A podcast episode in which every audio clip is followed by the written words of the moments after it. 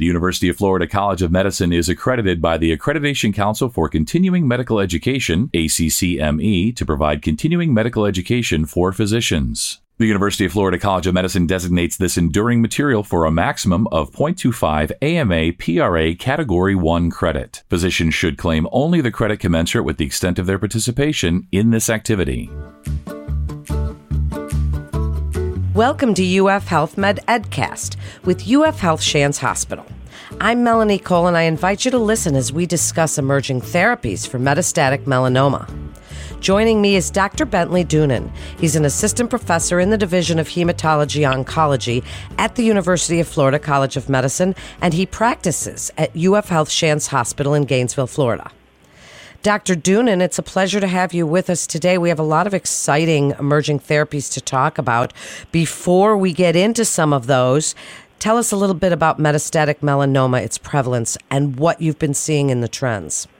Yeah, well, thank you so much for having me, first and foremost. It's great to get to talk about this field, talk about something that I'm sort of very passionate in, and, and patients that I see every week in my clinic. So I primarily treat patients with advanced cutaneous melanoma and other cutaneous malignancies at UF Health Shands Hospital. So it's really the forefront of what I do. And really, the other part of it is that I'm also a clinician scientist. So I do research in the field and in the area and have been doing that since dating back to 2008. And so to give sort of a big picture focus on the field, really going back to when my career first started looking at research in melanoma, we had nothing.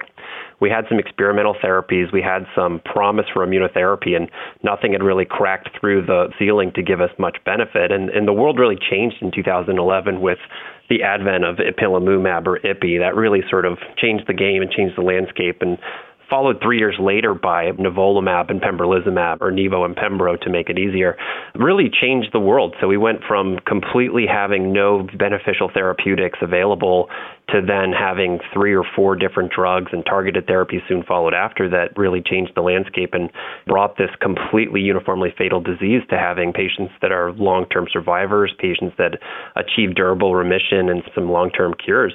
And so, really, when we look at the landscape for the first 50 years of modern oncology, there was nothing for melanoma.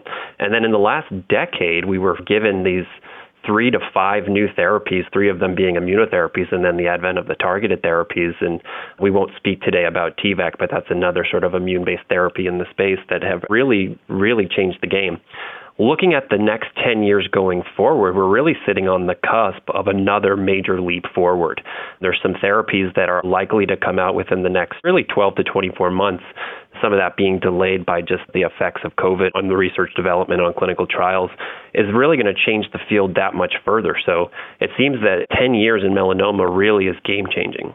Wow. That is fascinating. What an exciting time to be in your field. And thank you for telling us how it's evolved in recent decades and why alternative pathways and these novel strategies were so desperately needed. So, identify LAG3 inhibition and its role yeah. in melanoma for us. Yeah, so most practicing physicians realize that the real breakthrough in immunotherapy has been checkpoint inhibition. And when we speak about checkpoint inhibition, what we're really talking about is that there are natural mechanisms that exist in the immune environment that limit how activated your immune system gets against itself. And this is a protective mechanism that then gets abused by cancer cells.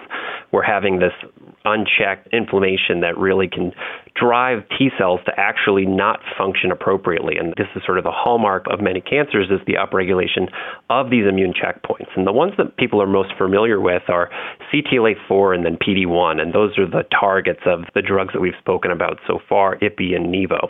These have been really well validated among many cancer types. But unfortunately, really, we still see about 20% of the total cancer population higher in melanoma than other cancers, but about 20% sort of globally and probably closer to 40% of our melanoma patients that really derive benefit from this that really we don't know is what happens when patients don't respond to this or what happens after that. There's lots of mechanisms at play for why these therapies fail, why they don't work, or why they become sort of obsolete over time. And one of that is because the whole process of checkpoint inhibition is actually much more complicated than just having two or three different receptors or ligands on the surface of these cells that silence the environment. There's multiple other checkpoint inhibitors like LAG3, which is the one we'll talk about today, but there's multiple other ones that are downstream of this that function similarly to what we're talking about. Now, LAG3 is important to discuss here because this is really the next one up at bat. This is the one that's in the batter's box. This is the one that's the furthest along in clinical development, and it's the one that's got the most promise to get into the clinic the soonest.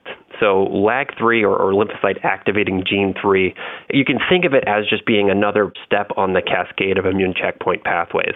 It doesn't have the same breadth or depth of knowledge that we have about CTLA4 or about PD1 because it doesn't have as simple of a lock and key mechanism with its ligand that other agents do. But what we do know is that when we inhibit this both in preclinical studies and what we have now from some early first in human phase 1, phase 2 and, and even up to phase 3 data now is that in humans, it can be quite effective in diseases where T cell exhaustion is a problem. And melanoma is really the hallmark disease for having a T cell based immune effect be effective. That's where IPI and NIVO and Pembro have really shown the biggest benefit. So then, familiarize other physicians with TIL therapy. Speak about tumor infiltrating lymphocytes. I found this fascinating in my research. Yeah, so TIL therapy, again, this is another aspect of immunotherapy that sort of was pioneered and started in melanoma and then is a technique that's the hopeful ability to span across multiple tumor types. So this was really pioneered in the 80s by Steve Rosenberg's group at the surgical branch of the NIH and he had a seminal paper in mice back in 1986 where they were showing the potential of actually taking a tumor and then you remove it from a host and ex vivo expand it. There's T cells that are embedded within the tumor that are effective at killing that. And by expanding those T cells and reintroducing them into a new host or into the same host, you could actually show an immune response. Now, they quickly followed this in first in human studies in the late 80s, and this is some hallmark pictures that are in pretty much every immunology textbook in the country showing that patients with large, aggressive metastatic melanomas, when this therapy worked, it was profound. We were talking about a 34% overall response rate, which was better than high dose IL 2, which was really the only game in town at that point. And within that, there was about 6 to 7% that had complete responses or very durable responses, even up to four or five years later. But it didn't really change the landscape. And part of this was because it's difficult to do the handling of cells and the expansion and really coordinating this in the early 90s was very difficult. It really wasn't until the advent of CAR T cell therapy and some of these other cellular therapies like dendritic cell vaccines and our ability to improve the way that we can handle, process, deliver, and treat patients with cellular therapy that TIL therapy really started to come back into the forefront and really into the forefront for melanoma. There was a company that sort of partnered with Dr. Rosenberg's group and sort of took his ideas and collaborated with the NIH called Iovance, and they've created a product called Lifileucel. And Lifileucel is likely to be the first commercially available TIL-based therapy in the next 12 to 24 months. Their goals was actually to have this approved or sent to the FDA last year, but they ran into some roadblocks with some internal testing and some analysis they needed to do on follow up and also the COVID slog that's happened to the NIH. But what they're showing and, some of their data that they presented at, at ASCO last summer was that in heavily pretreated patients, so these are patients with advanced metastatic melanoma, and on average had received three or more than three lines of prior therapy. So this is either having targeted therapy, receiving both IPI and NIVO or other cellular based vaccines. And what they saw was an overall response rate of about 35%, which is good, but really the big thing that they saw is there was a disease control rate of 80%. Now, a disease control rate means you're not going to likely die from your disease. Now, it might not make your disease go away, but if it holds your disease at bay, it's really effectively doing the same thing for the patient and really turning it into more of a chronic medical condition. Almost everyone who saw a response saw a reduction in their primary tumor size, and these responses were very durable. So they were really durable and they actually deepened over time. And adding to this, it was really generally well tolerated. The side effects that we're seeing with it is that the cellular therapy is actually followed by a period of high dose IL 2, which is really where all of the toxicity comes from. And so my suspicion is, is that when they get these things ironed out with the FDA and they submit their application next year, that this is going to be a therapy that's viable and approved by the FDA likely in 2022 if not by 2023. And so, what we've done, seeing this sort of potential for this in the future here at UF Health Shands Hospital, is that we've actually in discussions with Iovance at becoming one of the treatment centers for Lifileucel when it inevitably gets that approval. Dr. Doonan, TIL therapy sounds absolutely fascinating. As you said, it's progressing to FDA approval likely in the next year. Tell us a little bit more about how it's even done. Absolutely. So cell therapy is really interesting. It's very viable, and what we've learned a lot from the CAR T cell derived products is that we actually need to do more than just give the cellular product. So, how it works is a patient's identified as meeting the criteria. So, this is people that have progressed on previous lines of therapy. We actually would bring them in and do a surgical removal of one of their tumors. That gets sent off to the company for the actual expansion of the TILs, and they develop the product that's then going to go back into the patient. That process takes about three to four weeks, depending on the turnaround time for it. While that's happening, uh, the patient is going to be admitted to the hospital, and they actually have to receive something called lymphodepleting chemotherapy. Now, lymphodepleting chemotherapy is non myeloablative, so it does not reduce your bone marrow down to the part of, say, receiving a transplant, but it does condition the immune environment to remove some of those cells that are going to inhibit the function of the TIL therapy. After you've received the lymphodepleting chemotherapy, you then receive the TIL product. And what we know is that patients generally have no negative response to that. It's your own T cells. There's very limited risk of having a reaction to it, and it's even probably less than that of getting an autologous transplant for a disease like multiple myeloma or lymphoma. After you receive the product, then becomes the, the only issue that really we're seeing with the toxicity is that following the TIL administration is that we give a drug in the adjuvant setting to expand the function of that TIL product, and that's IL-2. IL-2 is a tried and true long-term therapy that's been given in melanoma, and this is sort of what we call moderate dose IL-2. It's still a high dose, but you're only going to have to receive five or six doses of it every 12 hours or so. So it's in typical fashion with high dose IL-2. It's given multiple sessions as the patient can tolerate over many weeks, many return visits to the hospital with lots of toxicity. This therapy has a much briefer window of giving the IL-2 as an adjuvant, and once that's complete, there's no further therapy that's needed. So after recovery from that period, the person's discharged from the hospital and then does the remainder of their care in the outpatient setting. Can you discuss briefly for us outpatient systemic cytokine therapy for relapsed metastatic melanoma? Because we have a lot to get through. Wow, this is such an interesting podcast. But briefly go over this outpatient cytokine therapy for us. Yeah, absolutely. So what we were talking about with the lifileucel and the big side effects or the toxicity that it has on the tail end of that therapy is because it requires administration of high dose IL-2. Now, high dose IL-2 has been used since the early 80s for melanoma. It's effective. It's also been used in renal cell carcinoma before, but it has to be administered really in an intensive care setting. Some of the side effects can be severe or life-threatening, uh, renal failure, pulmonary edema, and some other really high-risk syndromes. So, though we know it's always been effective in melanoma, the ability to deliver this to patients has really been really focused at some high volume centers with expertise in it, with also some high risk.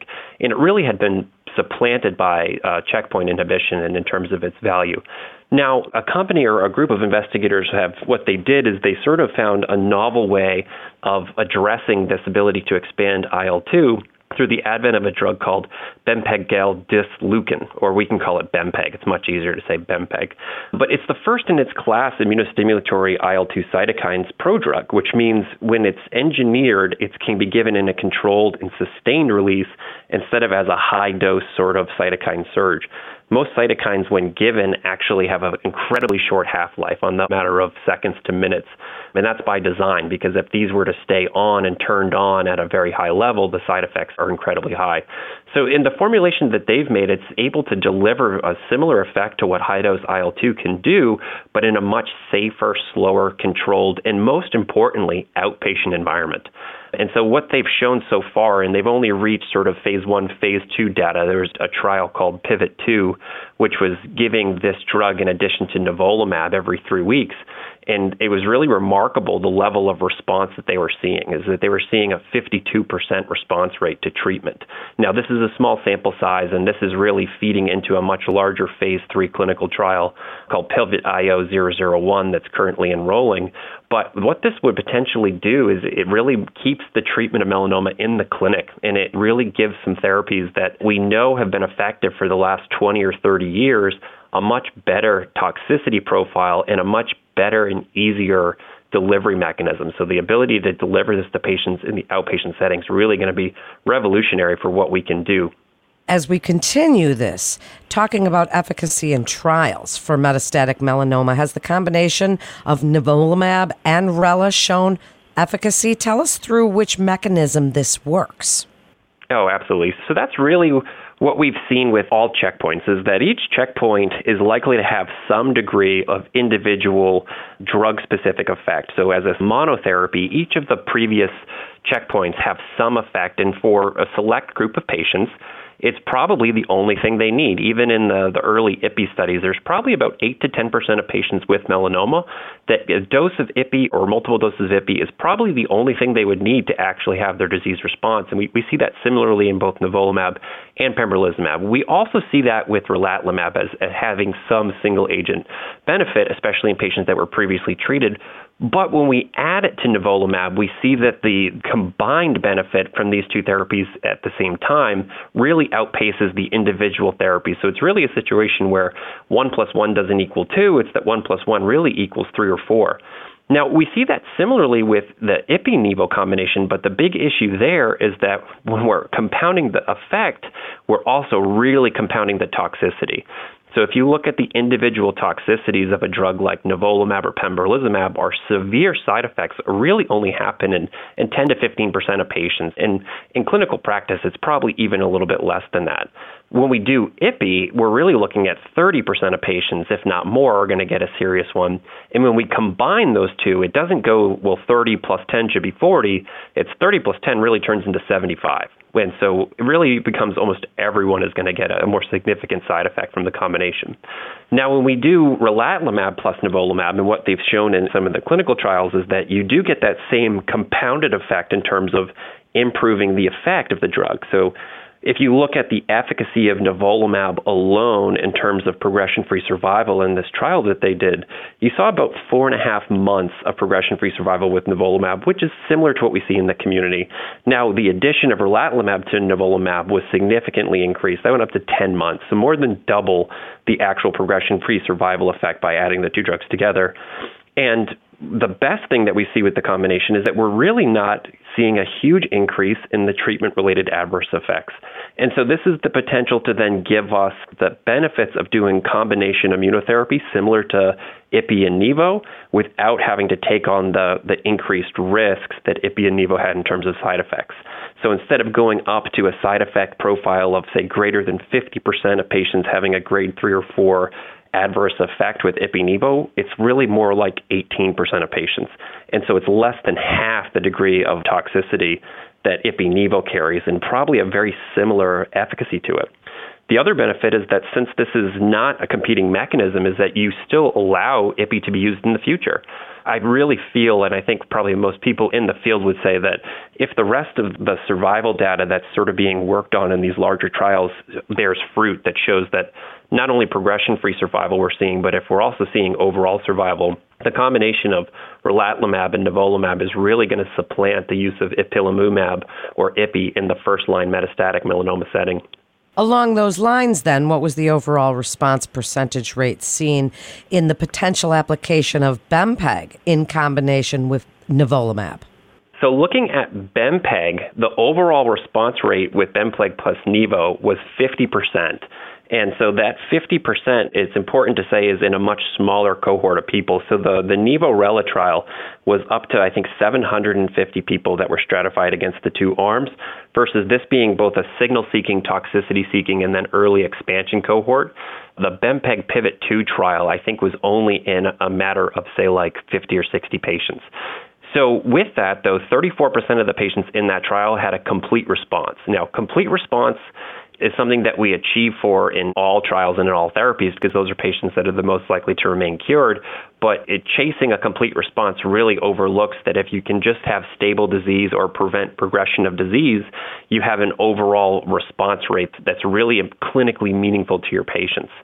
Now, the other interesting things about the BEMPEG is that the duration of response in this trial has not been reached. So this is in those patients who respond, they tend to respond for a very long time. And so those that reach some degree of disease control by modified iRECIST criteria maintain that control rate for more than 30 months. And the progression free survival in this intent to treat population was almost three years long. that's really probably stronger and more robust than what we're seeing with some of the other combinatorial data. But if you think about it, it's because this is actually putting something into the mix that's got some cytotoxic effect against the melanoma cells, but also stimulates wider T cell expansion. So IL 2's mechanism of action is slightly different than the mechanism of action with the relatlimab. And because of that, I would probably say that the BEMPEG probably does carry a slightly higher side effect profile risk than does the relatlimab. What an informative podcast this is, and you're an excellent educator. Dr. Doonan, as we wrap up, discuss any ongoing research studies, research that you're doing at UF Health Shands Hospital, any game changers that you see. What would you like other physicians to take away from this podcast today? Absolutely. So I think as a practicing clinical oncologist, I think we're all going to see the the benefit of a lot of this sort of multinational and this bigger projects and this work that we're talked about in the next 12 to 24 months, and it will really be practice changing. What I do here at, at UF Health Shands Hospital as part of both a practicing physician and also as a physician scientist is I really focus on strategies to overcome this resistance to immunotherapy and to overcome the tumor microenvironment and how it inhibits the ability to deliver immunotherapy. And with that, I focus specifically on the most advanced and the highest risk melanoma lesions, which are melanoma brain metastases. And so my research focus really is looking at new novel mechanisms of therapy and ways of targeting brain metastasis in patients with metastatic melanoma. And it's important because all of the trials we talked about today and all these therapies, they're going to make these patients live longer. They are going to be effective, and we're going to be seeing patients with melanoma live longer and live better. And the double edged sword to that is that whenever we have therapies that make cancer patients live longer, as long as the disease is still present, what we're really doing is also increasing the likelihood that they'll develop a distant metastasis at some point or develop brain metastasis. Now, in some studies, we're already looking at about 40 to 60 percent of patients with advanced melanoma having melanoma brain metastasis at some point during the course of their treatment. And when they get those lesions, it's really tough to sort of decide how we treat them. The treatment paradigm has not fully been established, but it follows the similar course of how we treat systemic disease, where we look at double agent immunotherapy to treat it. Unfortunately, because the brain is a little bit more complicated than the rest of the body in terms of the tumor microenvironment, the therapies are less effective in the brain. So, single agent immunotherapy is very poor response rate. The addition of double agent immunotherapy improves that slightly, but in these patients, the risk of relapse is really high. So, one of the first and foremost programs that I'm sort of to develop here with my research and with my clinical aspect is to really come up with trials that are directly targeted for these patients with melanoma brain metastasis. We have some drugs that we're testing in collaboration with some of our industry partners that we think are going to have a very high likelihood of success in this space. And we've got some promising preclinical data and some promising preclinical work. And so I, I do this research at UF Health Shands Hospital as part of also our, our University of Florida Brain Tumor Immunotherapy program under the guidance of Dr. Duane Mitchell. And so our goal is to really create a clinic and a landing point for patients of all types with brain metastasis, sort of starting with patients with melanoma brain metastasis, where we're going to have the science, the scientists, the preclinical acumen, and then the ability to deliver therapy to patients with advanced disease. And so that's something that we're really, really excited about here at the University of Florida Health Shands Hospital and what we're going to have in the future. Dr. Doonan, that was outstanding. Thank you so much for joining us today and telling us about all the exciting emerging therapies for metastatic melanoma and the game changers. I hope that you'll join us again and fill us in as things progress. And thank you again for being with us today to refer your patient or to listen to more podcasts from our experts. Please visit ufhealth.org slash medmatters. That concludes today's episode of UF Health Med Edcast with UF Health Shands Hospital. Please remember to subscribe, rate, and review this podcast and all the other UF Health Shands Hospital podcasts. I'm Melanie Cole.